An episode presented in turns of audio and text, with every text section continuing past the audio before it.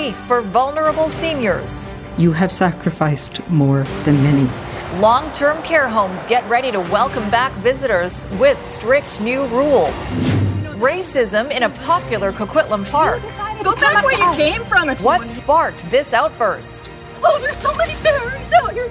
And a message from the mayor. We're not immune, of course, uh, to racist overtones, but that one shocked me.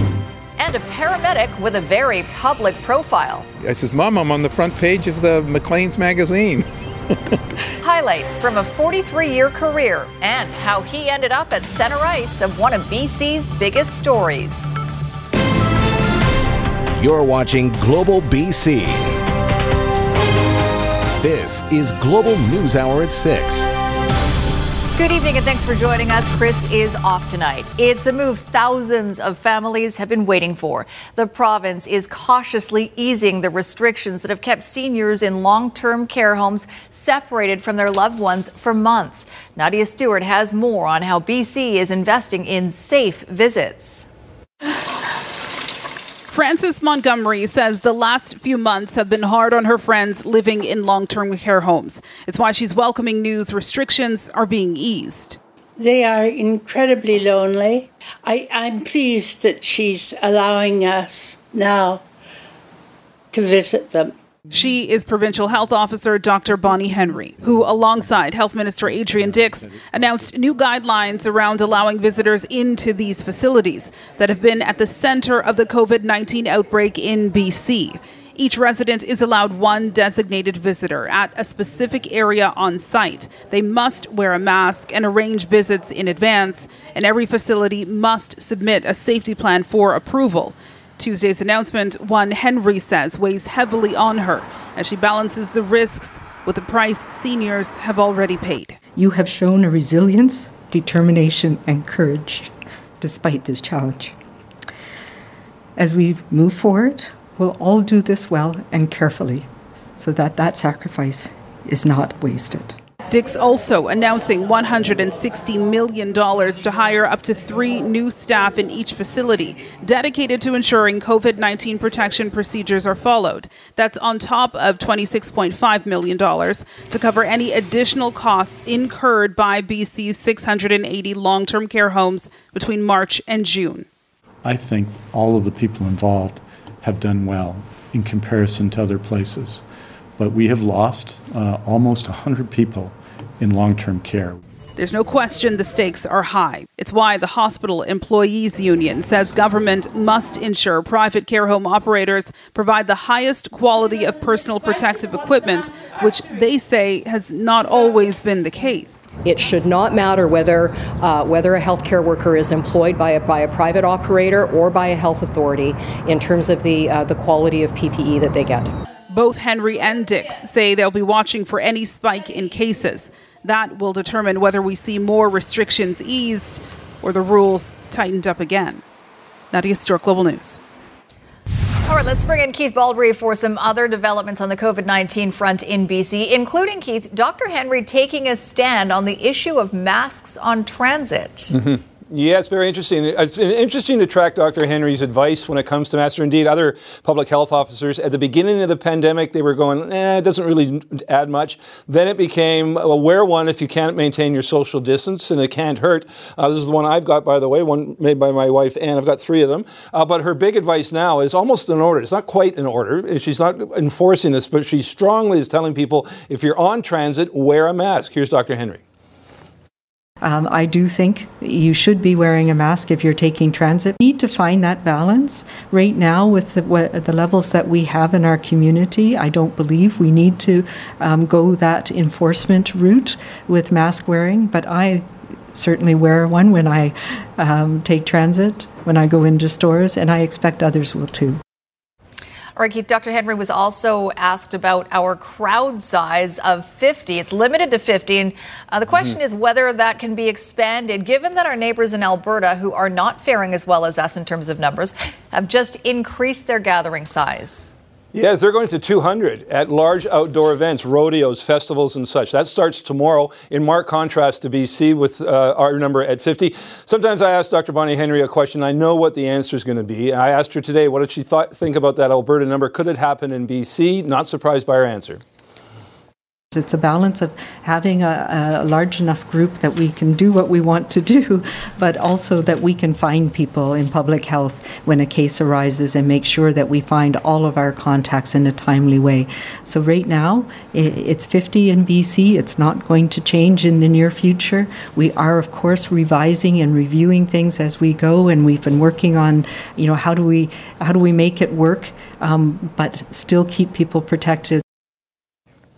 So it'll be interesting, Sophie, to see what happens in Alberta with this new crowd size being allowed as of tomorrow. The last two days is interesting 122 cases in Alberta for COVID 19 compared to just 14 over the last two days in BC. The numbers are going up in Alberta. We're flatlining in BC. We're keeping smaller crowds. They're going to bigger crowds. We'll see if they experience what the awfulness that's occurring south of the border in the United States as they've opened up to bigger crowds. Hopefully that doesn't happen. Certainly hope not. All right, thanks for that, Keith. Now let's take a look at the latest COVID 19 numbers for the province and we have 12 new cases today, bringing BC's total to 2,916. Thankfully, again, no new deaths to report, so that number stays at 174. 18 people are in hospital, no change there. Four of them are in ICU. 2,590 people are considered recovered from the virus, which leaves us with 150 cases. Well, it's been an industry, or it's an industry rather, that had been booming before the pandemic hit. Now, Vancouver's craft breweries and distilleries are getting a helping hand in their recovery plans from Vancouver City Hall. Council voted this afternoon to allow the installation and operation of outdoor patios. Grace Ke joins us with more. Grace, uh, what do the breweries say is at stake for them here? You know, a lot like the restaurants with social distancing, they just needed that extra space to survive and get those extra customers in. So this afternoon, Vancouver City Council did vote unanimously to approve uh, these businesses, such as breweries and distilleries, to set up a patio on private property. So for Powell Street Craft Brewery, they did have a 32 seat capacity inside at its lounge. It's now down to zero. They just weren't able to socially distance safely. Well, they didn't waste any time time setting up the patio in anticipation of that yes vote from council. The outdoor seating can house the same amount of people they had inside, and they can now hire some additional staff. If this didn't go through, Powell Brewery said they didn't think they would be able to survive. Uh, we'll probably hire back uh, at least two or three employees and um, yeah, just have the business start running like it used to be again. And yeah, it's really good because these past three months have been pretty scary for us and for other breweries around uh, the city. So these temporary patios can be up until the end of October. The good news here is Vancouver City staff, now they've been working with the breweries uh, on their applications. So for Powell Street Brewery, that means that you can stop by and have a cold one on their patio as early as tomorrow for Canada Day. Sophie? All right, well, hopefully they'll have good weather for it. Thanks, Grace. Services synonymous with summer fun in Vancouver are slowly coming back as COVID 19 restrictions ease. The park board is greenlighting the reopening of 12 concession stands along beaches and in parks July 7th. Clubhouses at Fraserview, Langara, and McCleery golf courses will roll out food services on July 3rd. And more good news Kitsilano, New Brighton, and Second Beach outdoor pools are set to reopen July 13th and nine Vancouver beaches will be staffed with lifeguards. RCMP and ICBC are teaming up for the province wide summer counterattack campaign. Starting tomorrow, roadblocks will be set up on major BC highways to catch drug and alcohol impaired drivers. Drivers can also expect to see an increased patrol presence on highways throughout the July campaign. Police say check stops will be carried out with COVID 19 safety measures in mind, and officers will wear PPE when required.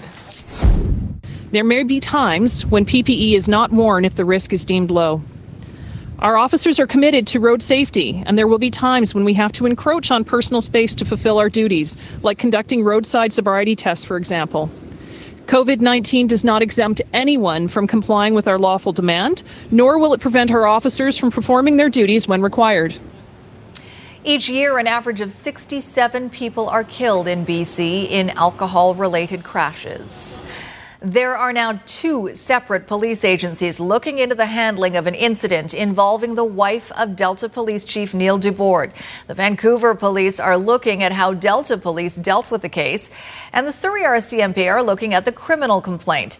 And as Catherine Urquhart reports, the police chief himself was on the hot seat today at a public meeting about the case. Karen Sidhu arrives at the Surrey RCMP detachment, prepared to give her statement about an alleged assault. I'm hoping that the RCMP will um, start conducting a thorough investigation and really making sure that justice is served here. It's the latest step in what has thrust the Richmond teacher into the news. On June 6th, she was at Centennial Beach when the tide suddenly came in. She says she was walking over these rocks to get back to her car when the homeowner confronted her. She said, I should spray you with my hose. And I said, that would be assault. Like I very clearly said that to her. And she went and got her hose and sprayed me in the face all over my hair and face. That is assault. That head with the hose and turn the hose on. Sidhu's friends challenged the homeowner, Lorraine Dubord, wife of Delta Police Chief Neil Dubord. Come up and at the one end when I asked her to get down. She reported the incident to Delta Police. Sidhu says she was never interviewed in person, and four days later, a sergeant from the department told her the case was closed.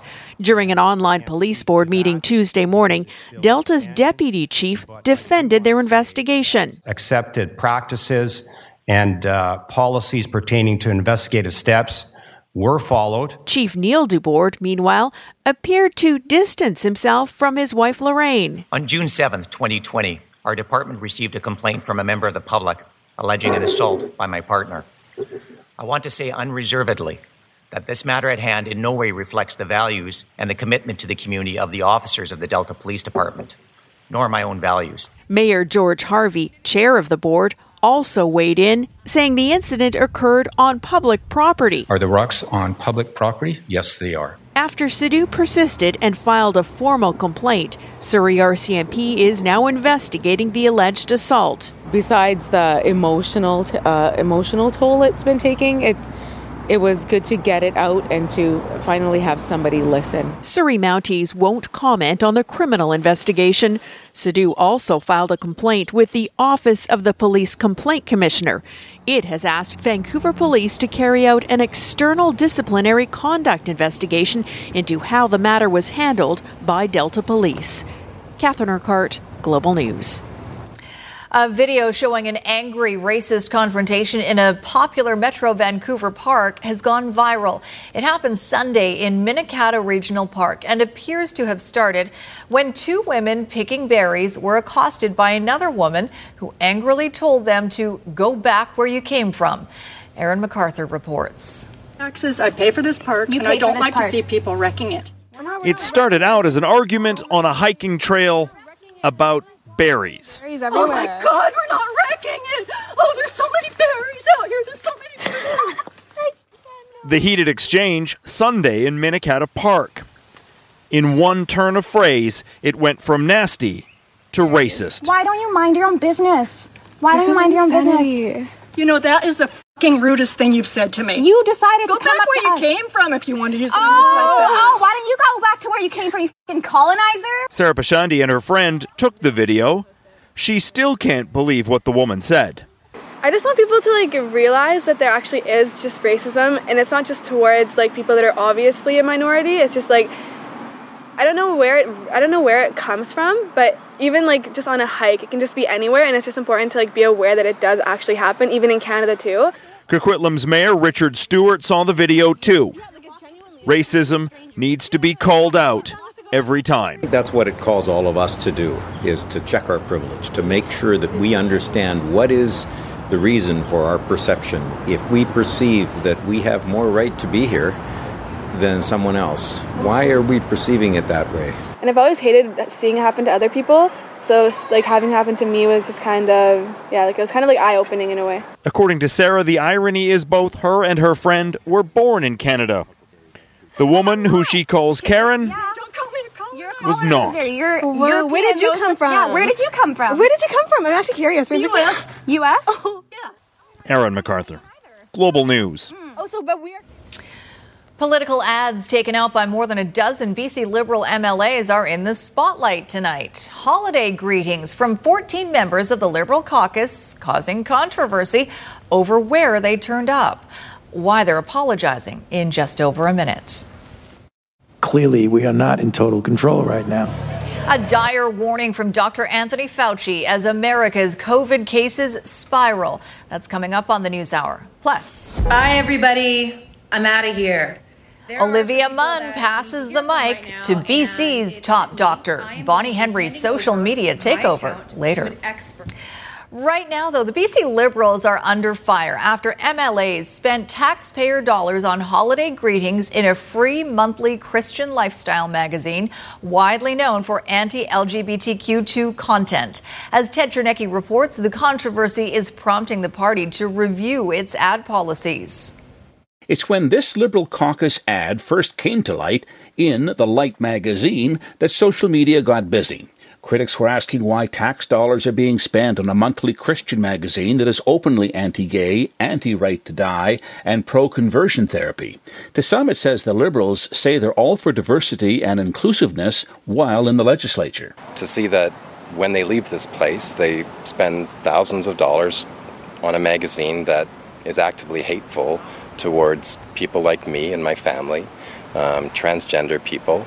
Uh, it's disgusting. Like, you know, what are you thinking? In response, the Liberal leader tweeted this this morning. There is no room in the BC Liberal Party for homophobia, transphobia, or any other form of discrimination. Going forward, we are taking immediate steps to ensure our advertising decisions reflect those values at all times. The ad appeared on page four of the October 2019 edition. Four pages later, there's an article about the ban on conversion therapy and how it puts Canadian freedoms at risk. You either say we do exist, we celebrate pride, and everybody has an ability to be here in this province and its wonderful diversity, or you say we don't exist. And this magazine promotes views that we don't exist and we're just somehow making it all up. Expense claims show Rich Coleman paid $1,428 to Light Christian Media in November last year, as did Todd Stone pay $503. Both invoices are shared by nine MLAs. I absolutely categorically uh, do not support anything that causes discrimination against anyone. I, I believe in a safe, inclusive British Columbia for everyone. Uh, I've been a longtime supporter of the LGBTQ community and pride events uh, here in Kamloops and across uh, the province. Constituency expenses for 2020 have yet to be made public. Ted Chernecki, Global News. Up next, ICBC trust issues. We are scared that they are going to save those funds on the backs of innocent crash victims. Why some critics have no faith in the no fault model. Plus, driveway deception, how unsuspecting homeowners are being scammed out of thousands. Counterflow is out over here at the Massey Tunnel. Traffic is in good shape in both directions. When you buy a lottery ticket or play at a casino in BC, our healthcare, schools, and community programs benefit. BCLC, with every play, you're making BC even better. I'm Trish Jewison in Global One at the Massey Tunnel. ICBC's shift to a new insurance model is aimed at putting out the corporation's financial dumpster fire. But some say they have no faith in the looming no fault system. At issue, the proposed civil resolution tribunal system and how that could impact compensation for survivors of brain injuries. Richard Zussman reports. It can be devastating and invisible. Brain injury is like a snowflake. No two are the same. And depending on the severity or the location of the brain injury, will result in the impairment. And now brain injury treatments from car crash injuries are about to change. ICBC is in the midst of a massive overhaul, switching to an enhanced care model. And this has brain injury service workers worried because it mostly removes lawyers who, in many cases, advocate for the injured. They may not know or understand or recognize how to navigate the system. Concerns like this are a big part of why the province has tasked Jane Dyson with the job of overseeing a panel to look at concerns like this. We are reviewing and advising ICBC on how to make it as accessible for people who are catastrophically injured and their families to access the enhanced medical coverage. With the enhanced care model comes additional benefits. So if you do suffer a brain injury or another injury under this model, you will be entitled to up to $7 million in benefits. Under the current system, the max is $300,000. The legal duty will be to assist people through uh, the recovery and to ensure they're aware of all the benefits they're entitled to. So that shift is quite dramatic. One of the biggest hurdles for the government is convincing the public to trust ICBC, who under this model will determine the treatment people receive, and up until now have taken on victims in court over settlements. That shift and getting rid of that conflict of interest for ICBC, I think, will uh, begin to restore that trust. Surrey BC Liberal MLA Stephanie Cadieux has first-hand experience on how a car crash can change one's life. She's been using a wheelchair since suffering an injury at 18 years old you know, acquiring a catastrophic injury is difficult enough. And um, to then have your rights to choice and self-determination taken away is adding insult to injury. MLAs are expected to debate the legislation next week, with the changes to the public insurer scheduled to take place in May of 2021. Richard Zussman, Global News, Victoria. Well, with the pandemic keeping many British Columbians at home this summer, a warning tonight about a popular home improvement scam that appears to be heating up. Let's bring in our Consumer Matters reporter, Ann And what's this one? Well, Sophie, the driveway paving scam has resurfaced yet again and has already cost a North Vancouver man thousands of dollars. The Better Business Bureau says it's received a number of complaints and expects more as the weather gets warmer. Here's how the scam works a contractor approaches you claiming they're looking for homes with cracked driveways. They can give you a deal on a quick repair job, but there's a catch. You have to pay up front to get the discount. The BBB says the contractor will often use leftover materials, leading to shoddy work and unfinished driveways. The biggest problem with this scam is that they're asking you to pay cash upfront. So that's where the concern is because usually for these jobs, you're looking at anywhere between 2,500 to $5,000 per pavement. And so that could be a big loss depending on a consumer and their financial status, especially during this time. In the case of this victim who lost $4,500, that's not a small amount of money right? And especially if you're spending that money, you expect quality and something that's going to be durable and long lasting. In his case, the driveway is already showing signs of, you know, bad, bad workmanship. All right, so here are some red flags to watch out for. Anyone who tells you they have leftover materials from another job, professional contractors know what's needed and rarely have leftovers. The push to make a quick decision. A written estimate should be valid for days or weeks and specify the work and total price. Cash only sales. Remember, reputable contractors will take credit cards, and companies located out of province, be cautious as scammers can spoof local numbers to appear that they're in BC. And when hiring a paving contractor, try to get several quotes and evaluate each based on professionalism, price, work quality, and timeline. Make sure to get a written contract detailing the total costs, taxes, warranty coverage, terms of payment, and refunds should the job be canceled. And if you have a consumer issue for me, you can email me at consumermatters at globalnews.ca. It's busy over here for BC Ferries. Tsawwassen to Swartz Bay is actually sold out. The last two sailings are completely full for this evening. Uh, the 712 to Southern Gulf Islands is 97% full, and there's a one sailing wait to Duke Point. At this point, the 1045 sailing is already at three quarters full. Sussex Insurance are your auto plan experts for insurance renewals, changes, or other ICBC transactions, all from home. Just visit sussexinsurance.com. I'm Trish Jewison in Global One at Tsawwassen Ferry Terminal. The European Union has reopened its borders to a new short list of 14 countries, including Canada. Not on that safe list, though, the United States. China will be added to the list when it lifts its own restrictions on European visitors. The EU will review its decision in two weeks. No surprise, the EU is still barring Americans given the continuing surge in cases in that country. No good news to share. It's just sadness. 26 states are seeing a rise in cases, 11 of those looking at a jump of 100% or more over the last two weeks. The explosion of cases is prompting states to slow or even reverse their reopening plans. Governors are closing beaches, bars, gyms, and pools ahead of the July 4th long weekend. America's top infectious disease expert is telling a Senate committee today that if the country doesn't take dramatic steps to curb the virus, the daily surge in cases could more than double.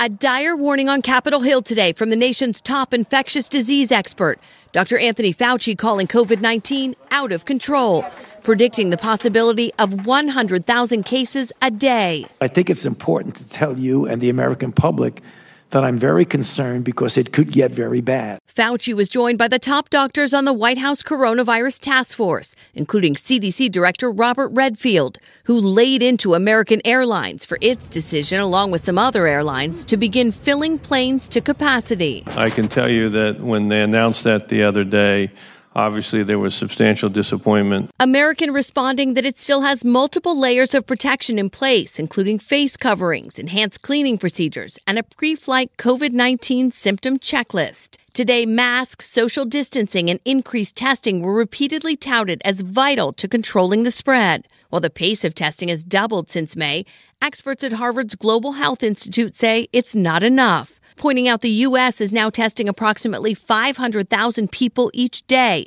They say that number should be a million or more. The study says only 17 states and D.C. are doing enough testing to keep outbreaks from getting out of control. We keep hearing from our political leaders that we're doing enough testing, that we're doing too much testing. Not a single public health expert, not in America, not anywhere in the world, believes that America has had the level of testing it has needed to be on top of this virus. Kristen Dahlgren, NBC News. The mask debate is also underway in Ontario, where in Toronto it is now mandatory to wear one in public indoor spaces. Leaders in several Ontario communities are also calling on Premier Doug Ford to make masks mandatory across the province. But Ford is rejecting those calls. Toronto's indoor mask rule goes into effect July 7th, but officials are encouraging residents to start wearing them now. The city had already announced mandatory masks on public transit as of July 2nd. Activists and foreign leaders are deploring China's new national security law for Hong Kong. At lunchtime in Hong Kong today, a dozen or so activists staged a protest in an upscale shopping mall. Police eventually moved in and cordoned off the protesters. Amnesty International spoke out against the law, which targets anything that smacks of criticism of China, calling it the greatest threat to human rights in the city's recent history. Hong Kong returned to Chinese rule in 1997 with guarantees of freedoms not enjoyed on the mainland. Some say the law will jeopardize Hong Kong's semi autonomous status and its role as a global financial hub. In Health Matters tonight, BC's public health rock star Dr. Bonnie Henry has picked up the mic from Hollywood actress Olivia Munn. This COVID 19 virus has shown us that if it is anywhere, everywhere is at risk. Dr. Henry's calm, reassuring message is flooding Munn's social media accounts today, including Twitter and Instagram. The social media takeover is called Pass the Mic. It's a global campaign designed to cut through the noise of misinformation and give medical experts a massive platform to share information about COVID 19. We are a global community, and we're all in the same storm, but we are not all in the same boat. And this virus doesn't know where we live, where we are from, or the color of our skin. The only way we will get through this storm is by supporting each other and doing it together with tolerance and patience and kindness. We need to learn and take the best from each other and each of our pandemic experiences so we can save all our lives. Rich or poor, we all need to support each other so no one is left behind. This is our opportunity to put mistrust and anger aside and be united against a common foe. Other celebrities passing the mic today include Julia Roberts, Hugh Jackman, Penelope Cruz, and Sarah Jessica Parker. A new swine flu strain with pandemic potential has been found by researchers in China. Named G4, the virus is genetically linked to the H1N1 strain that caused a pandemic in 2009. Researchers have found more than 10% of workers on pig farms and 4% of the general population tested positive for the virus between 2016 and 2018. Scientists say that while G4 has all the essential hallmarks of being adapted to infect people, it does not pose an immediate global health threat. The WHO says it will review the findings of the study. Just ahead, thanks for all the laughs. Welcome, American. Hi there, everybody. Saying goodbye to comedy legend Carl Reiner and how he wanted to be remembered. Also ahead, back on the ice, how sibling rivalry has helped Quinn Hughes stay in shape during COVID. Give a shout out, tag posts with hashtag BC Healthcare Heroes or email BC Healthcare Heroes at globalnews.ca to share with Global News. BC Healthcare Heroes in partnership with Fortis BC, caring for the BC communities where we live and work. You're watching Global News Hour at 6. Comedy legend Carl Reiner has passed away at the age of 98. The writer, director, actor influenced generations of performers with a career spanning decades. Everybody loved the new lines. It's easy to recognize Carl Reiner's face. Always said that I like you so much better without your. Um... It's hair! Hair! But he's equally known for his mind as a writer and director. Born in the Bronx, Reiner's big break came in the 50s, performing on Sid Caesar's Your Show of Shows. Get out, and get out fast. From there, he teamed up with comedy legend Mel Brooks. People actually hit themselves oh, the. Boy. Wow! That hurts, though. Yeah, you bet it hurts now. Reiner was a prolific writer, creating one of the most beloved sitcoms of all time The Dick Van Dyke Show. He is my mentor and my idol. He was also an accomplished director. I'm somebody now! When asked how he'd like to be remembered, Carl Reiner's answer was a lot like his life humble, yet funny. He was here and he didn't foul up the earth. No, he made a difference. He made me laugh. Joe Fryer, NBC News. Some dramatic video out of China today. Highway cameras capture a passing motorist daring rescue to save three people trapped in a burning van. That's right after Kristi's forecast. And just before we get to Kristi, a flood warning has been issued for parts of BC's central interior. The danger areas are the Upper Fraser near Prince George and the Quesnel River. The problem has been created by a large snowpack and the recent warm weather. Now, widespread rain is in the forecast for the next couple of days. The River Forecast Center says the mission gauge is currently at about seven meters. In the flood year of 1972, it was at 7.1. And as you can see, there's already a lot of debris floating in the water. With tomorrow being Canada Day, people are being urged to use caution around riverbanks since many of them are extremely, extremely unstable right now. All right, let's get some more detail to that weather forecast. Meteorologist Kristi Gordon is here. Kristi? Thanks, Sophie. So, what we're watching is this system that's in Alberta, and it looks like it really is intensifying as it makes its way into our province. So, it's prompted the BC River Forecast Center to upgrade a number of regions in the province. Here's a look at the map. Yesterday, just yellows and oranges across the region, and now quite a large area under red, the flood warning. That's the Upper Fraser River and Quesnel River that you mentioned, but also an extension of the high stream flow advisories and the flood watch. And here's the reason why. So, we've got this system that's going to ride in from the east and spread from BC Peace River right down in through the southern interior. We are going to see it not only through the day tomorrow, but right into Thursday morning. And even some areas across the north will continue to see it through the day on Thursday. It just eases across these southern regions. So significant rain expected. Environment Canada also issuing issuing a special weather statement. The green is where we have the rainfall warning because those areas could see up to 80 millimeters through Thursday.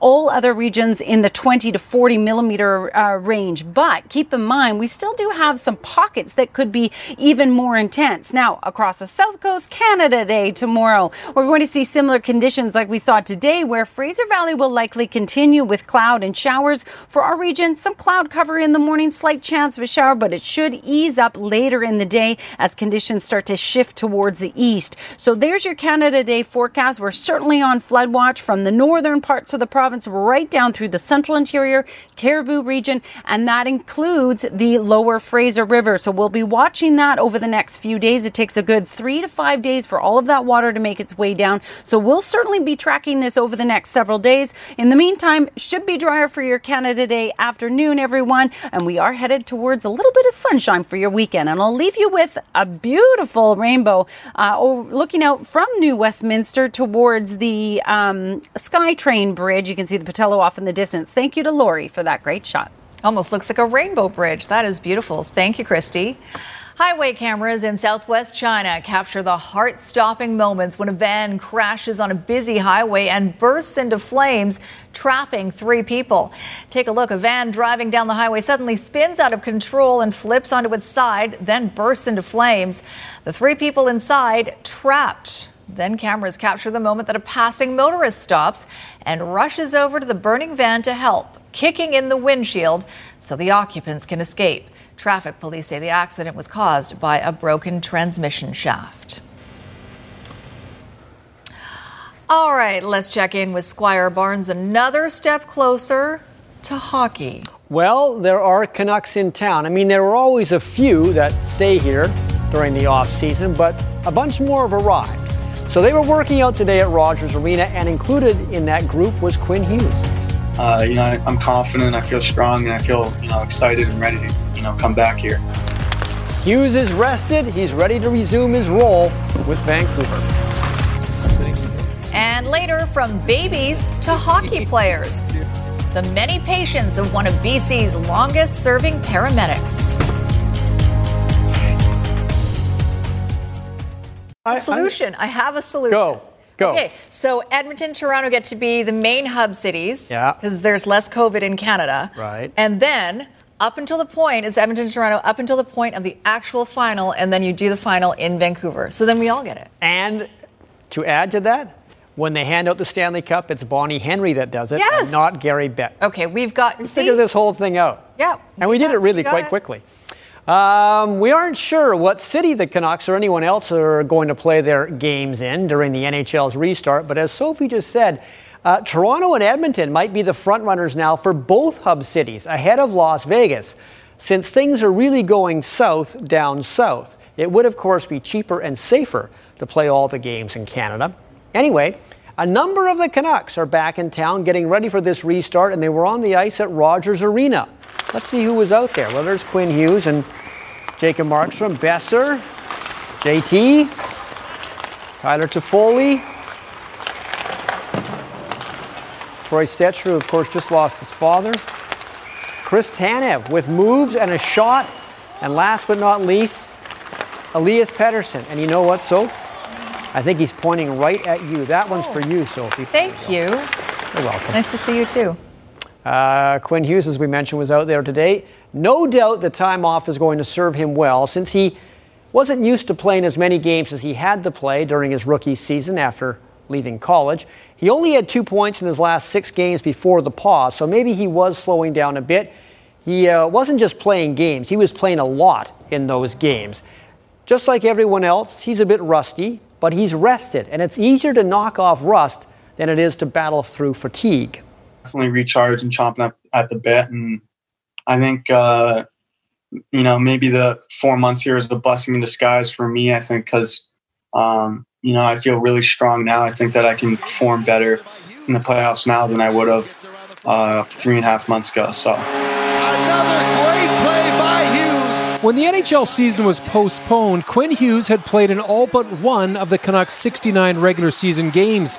It was by far the most hockey the rookie defenseman had played in a single campaign. To the line, Hughes scores! I remember at the time I felt, you know, it was a long season, but at the end of the day, I could see the light at the end of the tunnel, and I was excited They're to be able to fight for a chance to play in the, in the playoffs. So I think, um, you know, if anything, you hit a, kind of a lull uh, right before that, and then once you can kind of see that you're getting to the end, then I think you gear it back up again. And Hughes is all geared up for a potential playoff run alongside his Canuck teammates, where he'll definitely be a target for the opposition. So be it. Quinn spent the last few months at the family home, where sibling rivalry with his brothers was front and center, be it hours on end on the basketball court or in the swimming pool. So bring on the Minnesota Wild. Hughes is more than ready to get going. The biggest thing for me is using this time to get stronger, and I think you know I've done a really good job at that. Um, you know, I feel as strong as I've ever been. So, uh, you know, I'm confident. I feel strong, and I feel you know excited and ready to you know come back here. What once was obvious is now official. There will be no minor league baseball this year anywhere, which means no games, of course, for the Vancouver Canadians and a quiet Nat Bailey this summer. Some of the minor league players will be part of expanded major league rosters, but most won't play at all. Also canceled today was the Canadian Women's Open, which was to be played at Shaughnessy in September. But the good news out of this Vancouver's not going to lose this LPGA tournament altogether because when they get back to normal, hopefully next year, the Canadian Open will still be at Shaughnessy. 700th time for Barcelona and Argentina. Well, this isn't for Argentina, it's for Barcelona, but the 700th goal of Lionel Messi's career in a 2 2 tie against Atletico Madrid. They would have liked to have won that game to move ahead of Real Madrid, but Messi gets 700 and regain the lead. Hmm? He's got a little move too after he scores. Mm-hmm. There you go. All right. Thanks very much, Squire. Let's check in with Jay Durant for a look ahead to Global News at 11. Jay? Thanks, Sophie. We'll have an update on the flood warning that's been issued for the central interior and some breaking news. An Air Canada passenger who traveled to Vancouver from Winnipeg has tested positive for COVID 19. That person then flew on from Vancouver to Toronto. Plus, the pandemic is having a big impact on international students looking to apply for medical residency programs in Canada. We'll hear from a Canadian studying in Australia who says government rules are preventing hundreds of Canadians from returning home to help with our doctor shortage. Those stories and more when you join us tonight at 11, Sophie. All right, sounds good. Thanks, Jay. Tonight's healthcare hero is coming up next, plus the BC paramedic who will forever be a part of Canucks hockey history. Time to take a moment to recognize another one of our BC healthcare heroes fearlessly stepping up for BC during the COVID 19 pandemic. We want to thank you for all of your nominations. Keep them coming. Tonight's is for Lynn White Pachaluk, and it comes from her co workers at MedRay in Coquitlam and her husband, Tim. Lynn is an x ray tech and mammographer. In 2014, she was awarded Technologist of the Year by the BC Cancer Agency's screening mammography program. About a year later, she was hit by a car on her way to work, breaking her back in 10 places. But she's never given up her passion for helping to save lives with mammography. Even before COVID, she found ways to work around her injuries. And now, during the pandemic, she's been taking on shifts from frontline health professionals with young families or those with immunocompromised situations who could not safely attend. Lynn, your coworkers and your husband say you are still the go to when it comes to mammograms, and you are their healthcare hero. If you have a healthcare hero to nominate, send an email to bchealthcareheroes at globalnews.ca. Include a few details about why they're your hero and a few pictures, and we just might feature them next. Great picture, by the way. Well, it's not often the retirement of a frontline healthcare worker is big news, but Ross Holloway is no ordinary paramedic. After 43 years being front and center at countless major emergencies, one of BC's most well known first responders has served his last shift. Linda Aylesworth reports. At 2 in the morning outside BC Children's Hospital, first responders from all over the lower mainland gathered to send off paramedic Ross Halloway. Ross, on behalf of all paramedics and dispatchers, it's been an honor and privilege to work alongside you. Your dedication of 43 years will not be forgotten. Making the decision to retire wasn't easy. And it's a great job, it's an awesome job people who like to work on their own and think on their own and, and really make a difference, this is this is the job for them. Of course, he didn't know much about it back in 1977 when what he really wanted to do was follow in his father's footsteps and become a firefighter. The only reason I actually ended up by coming to BC Ambulance is because you had to be 21 to be a fireman. Then my dad says, you should, you should try this paramedic thing. He's seen a lot of changes through the years. Just sort of grab them and go, and the interventions that you know we do now compared to what we did in 1977 is just staggering. Now here's the punch from behind. He has lots of memories, like the time the Todd Bertuzzi Steve Moore incident happened while he was on standby for the NHL. That was one of one of the how should we say highlights in my career. And uh, I remember my mom saying, "My God, your picture!" I says, "Mom, I'm on the front page of the Maclean's magazine." But most of our stories about Ross involved his work with the Air Ambulance Infant Transport Team. How are you, buddy? But all good things must come to an end. Renee! My God, everybody's here. Congratulations on your retirement, Sierra 83. This is your last call. Dispatch clear. How you doing? Good. Hey, Greggy. Received 10-7 quarters. And thank you for getting me home safe every day. It's it's been uh, it's been an unbelievable trip. Yeah, thanks guys. Linda Aylesworth, Global News. Well done. Congratulations on your retirement. Apparently, he's going to sit by his pool. And why wouldn't you? All right, Kristi, will he have good weather to sit by his pool, though? That's what I was just going to say. It's a tough go. Uh, so for our region here, Metro Vancouver, we'll still see cloud cover tomorrow, slight chance of showers. Fingers crossed for breaks of blue sky, at least brighter by the end of the day tomorrow. So not a bad Canada day, except for those of you out through the Fraser Valley and anywhere further east and through the uh, uh, BC area. Interior regions expecting a lot of rain tomorrow. All right, that's it for us tonight. Have a great evening, everyone.